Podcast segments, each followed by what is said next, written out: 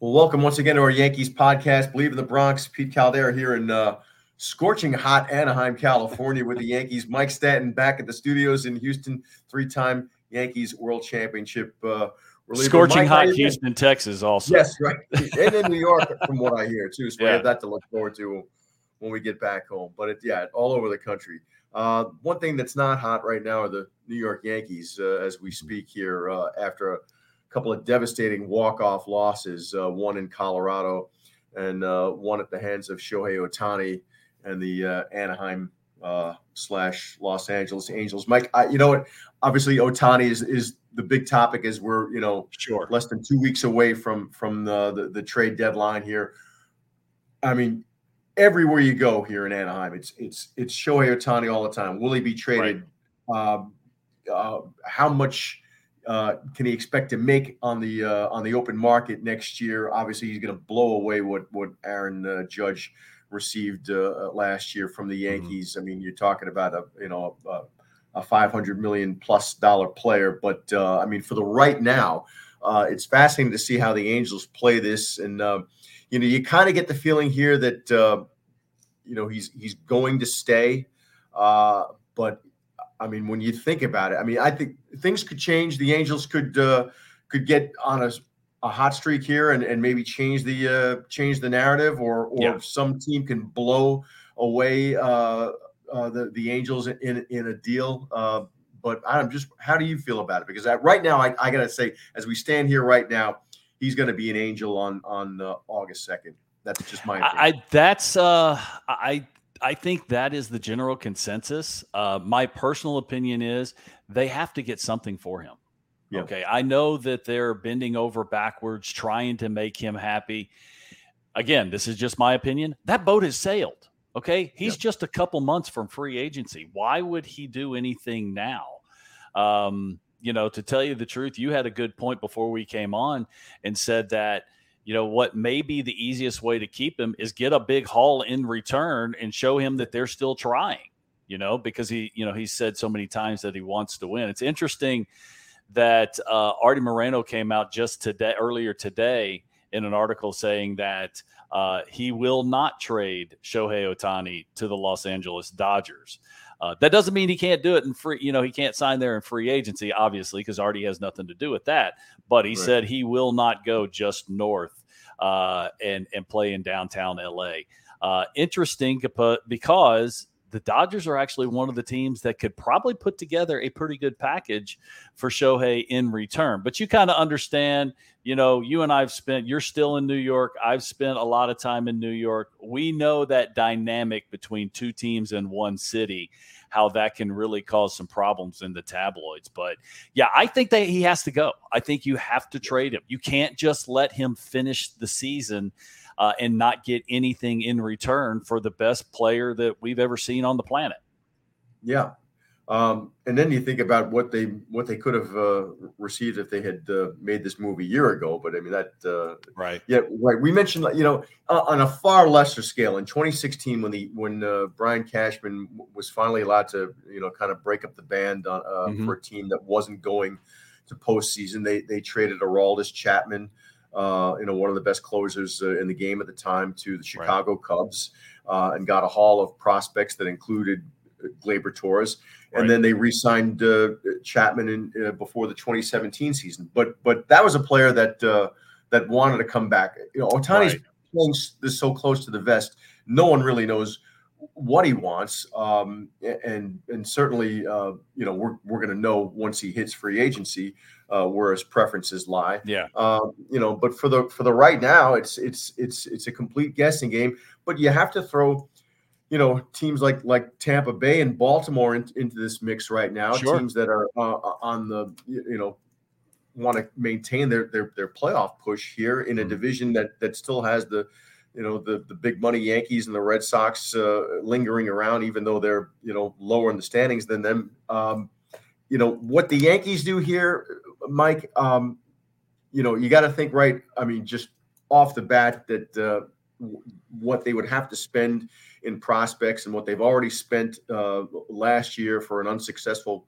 uh, you know, trade deadline haul uh, is probably not going to move the needle uh, for the Angels, uh, you know, to, to make a move like that if they're even considering trading uh, uh an Ohtani to to New York. Yeah. But um, you know, the Yankees have to look. They have to look anywhere they can under the couch cushions to get offensive help because this is a sure. team that it is a it is a nightly struggle for runs. I mean, we've right. seen this with and without Aaron Judge, you know, frankly, in, in, in, this lineup. I mean, they weren't setting the world on fire offensively uh, as a lineup when, when they had Judge uh, in there too. And now, you know, hopefully they'll they'll get him back at some some point in maybe early to, to mid August. He's now on the field. Uh, doing some sprinting uh, in the batting cage on the field, so uh, mm-hmm. you know we're we're getting closer, even though there's still no timetable uh, for Judge, but uh, you know they're going to need some help to pull this team uh, across the finish line if they can get there. The thing is, I don't think we're ever going to get a timetable until yeah. Aaron actually goes out on a rehab assignment, until he actually right. starts playing again. And I think the the Yankees have proven that that's going to be uh, that's going to be the way they they play this. And and I don't blame them, just simply because if you have a setback or it just makes everyone look bad. So, and the last thing Aaron wants to do is is look bad in the pinstripes or make the organization look bad. So uh, I, I, think that once he gets even even once he goes on rehab, then you don't even you still don't know how long the rehab is going to be. Um, but it's great. It's it's good news that he is on his feet. But you have to remember, we talked about this last time you and I got together you know, this is not a new occurrence for this Yankees team. If you look at what happened last year in the second half, it was Aaron Judge. He basically did it all himself. Uh, the yep. whole rest of the team had an OPS of somewhere in the mid 600s. I mean, it's incredible. The, the lineup that Aaron Boone put out there last night, the highest OPS on base plus slugging, uh, was Gleyber Torres at 754, which is, you know, right around league average, maybe even on the low side of league average. So you, you, look at that and you can understand why there have been so many struggles. Getting Aaron Boone back, I'm sorry, getting Aaron Judge back will make Aaron Boone feel a heck of a lot better, but it's still not going to answer the questions. He's not going to be able to do it by himself because if you remember last year, they were doing it from first place they're doing it this year from last place. Yes, they're still it's 9 games back. It's a it's a sizable lead, but it's not insurmountable. It's not something that they can't overcome. But they have to start scoring runs for this pitching staff. The rotation also has to start going deeper into the games because they're going to burn the bullpen out if they haven't already. Right. Think about it. Uh, both these teams, uh, the Angels and the Yankees, came into this series nine games out in their division. But uh, yeah. there's a obviously a different perception when you're talking about the Yankees. Uh, there's a new dynamic in, in this lineup uh, that that's interesting. Uh, Os- Oswald Peraza was called up. Uh, mm-hmm. Josh Donaldson's on the uh, IL with a uh, with a torn calf. I, I, know that's not going to shake up Yankees universe I mean, too much. I mean, the way he was re- received at the stadium, and but yeah. you know the the production being what it was. Um, you know, this was an area where the Yankees needed to uh, make an upgrade if they could, and they might be able to do it within the system.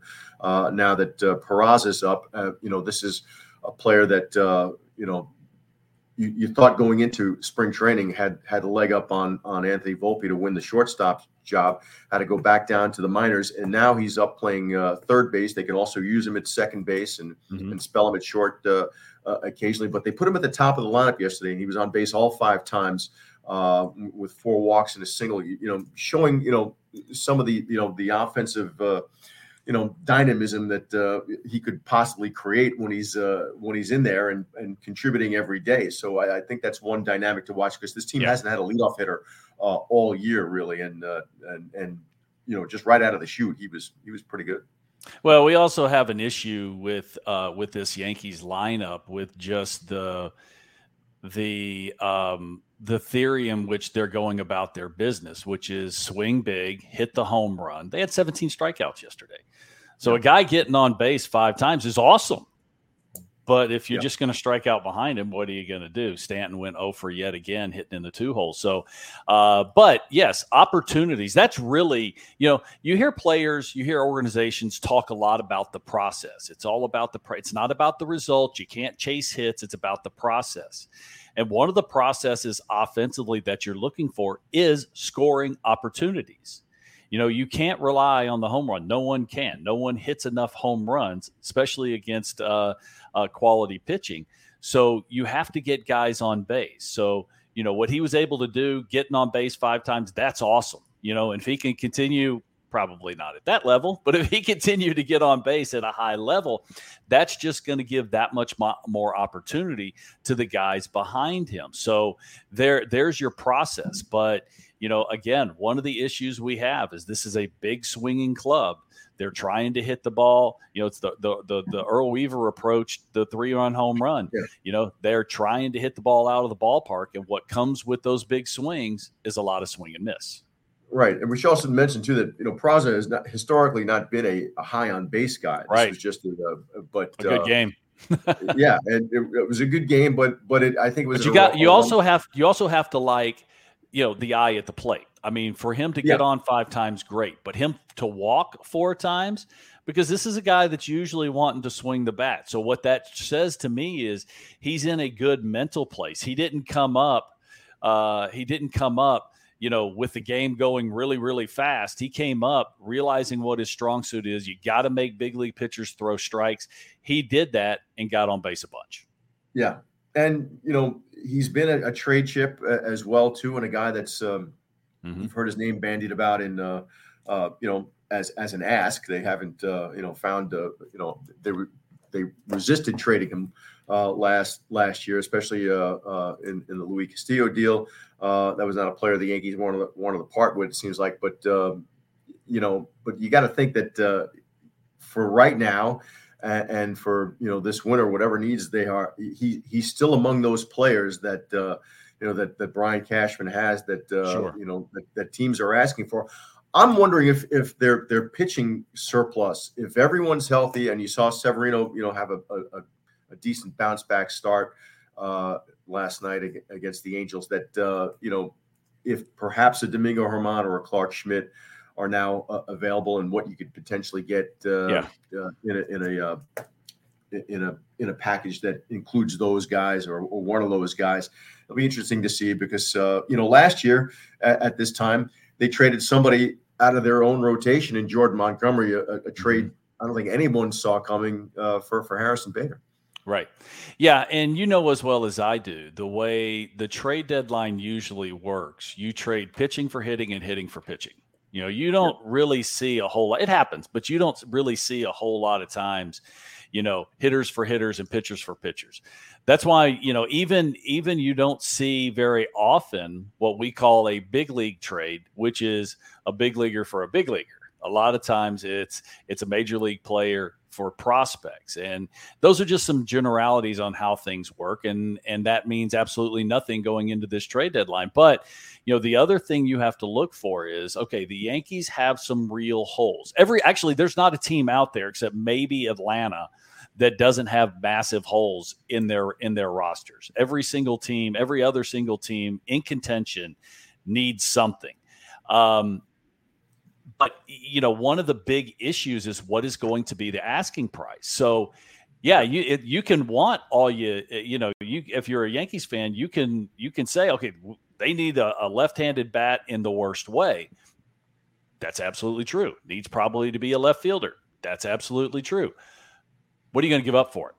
You know, are you going to have to are you going to have to retract from your big league roster in order to bring in a player or do you have enough, you, you know, firepower in your minor leagues to pull those trades off? And I don't know if the Yankees really have that.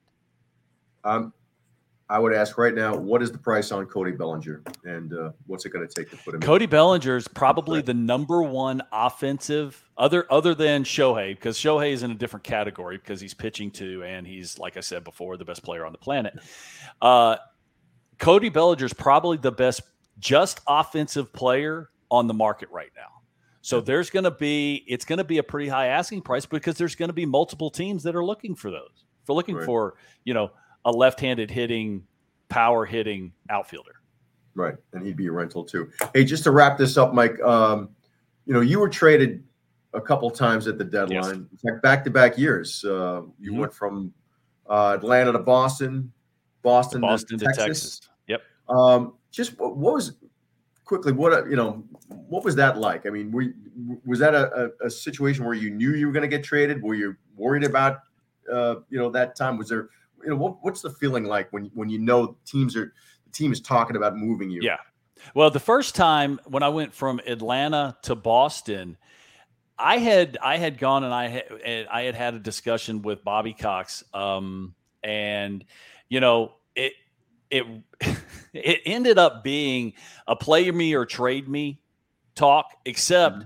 all I wanted to do was play. I didn't really want it to be traded, but I'm like, if you're not going to use me, let you know move. Me. But uh, that was like two and a half weeks prior to the trade deadline, and it got all the way down almost to the last minute uh, before I was actually traded to Boston.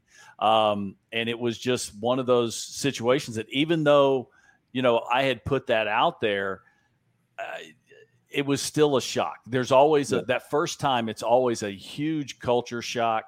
You know, my wife had just had my third child, my my only daughter, in mid July, and now all of a sudden everything's thrown up in the air. So that had a lot yeah. to do with. It. I went to Boston, actually pitched pretty well for Boston, um, Eh, but um, yeah, that first time you're traded, it just turns your whole world upside down, whether you know it's coming or not. The second time when I got traded from Boston to Texas, you know, my family wasn't up there with me. They were down here in Houston. And so that made it a lot easier. And I had an idea that one was coming because we weren't playing. I was pitching pretty well. We weren't playing very well uh, with the Red Sox. So that one I had an idea that that that may have been coming. So uh, even even after the first time, it can be you know can make you raise your eyebrows. But uh, yeah, I was traded a couple more times. Actually, I got traded back to the Red Sox from the Washington Nationals. What year would that would be? Two thousand and five for the last four games of the season. That's a, that's a story that we can tell another time. You're you're a popular figure on Baseball Immaculate. there, can, I've been moved a lot. The, uh, so if you, if you count up, if you count them up, I played for eight different organizations and three of those twice. The Immaculate Grid, I'm, I'm, I'm uh, on baseball reference. If you haven't played it, it's, it's six degrees of Mike Stanton. Yeah, exactly. left-handed relievers move can can move around a lot. That's for sure. You should, yeah, you should. Uh, you should. I I always feel like uh, sports writers should be, uh, you know, uh, test dummies for Samsonite or some some luggage right. company. The way we move right. around too. But hey, we do need to let people know. We've talked about this in previous podcasts that this year's this year's Old Timers Day, I am going to be there. It's on September 9th. So September please 9th. come out to the stadium and say hello. You gonna pitch? I'll pitch you the gonna... whole game. Okay. I throw to tell you the truth, Pete, I throw more now than I did when yeah. I was playing. Yeah, so, so yeah, that's what Andy Pettitte says all the time now, right? That's right. Yeah, Andy's that's throwing right. more, more. Don't throw as hard. I don't throw nearly right. as hard, but yeah, I throw. I throw as much as I throw more than I ever have. What I want to do is I want to go deep. I want to go deep. Yeah, I, I, want to see that. I want that. that I'll be. That I'll be working on my swing. Tell Pettitte to groove one for it. There you go. Yeah. All right. Well, it'll be a fascinating uh, week again in. Uh, in in Yankee universe, and uh, we'll we'll be here to uh, to to talk about it. And uh, we're glad you joined us, and it's a lot of fun as always, Mike. We'll see you next time. Yep. Adios. Take care.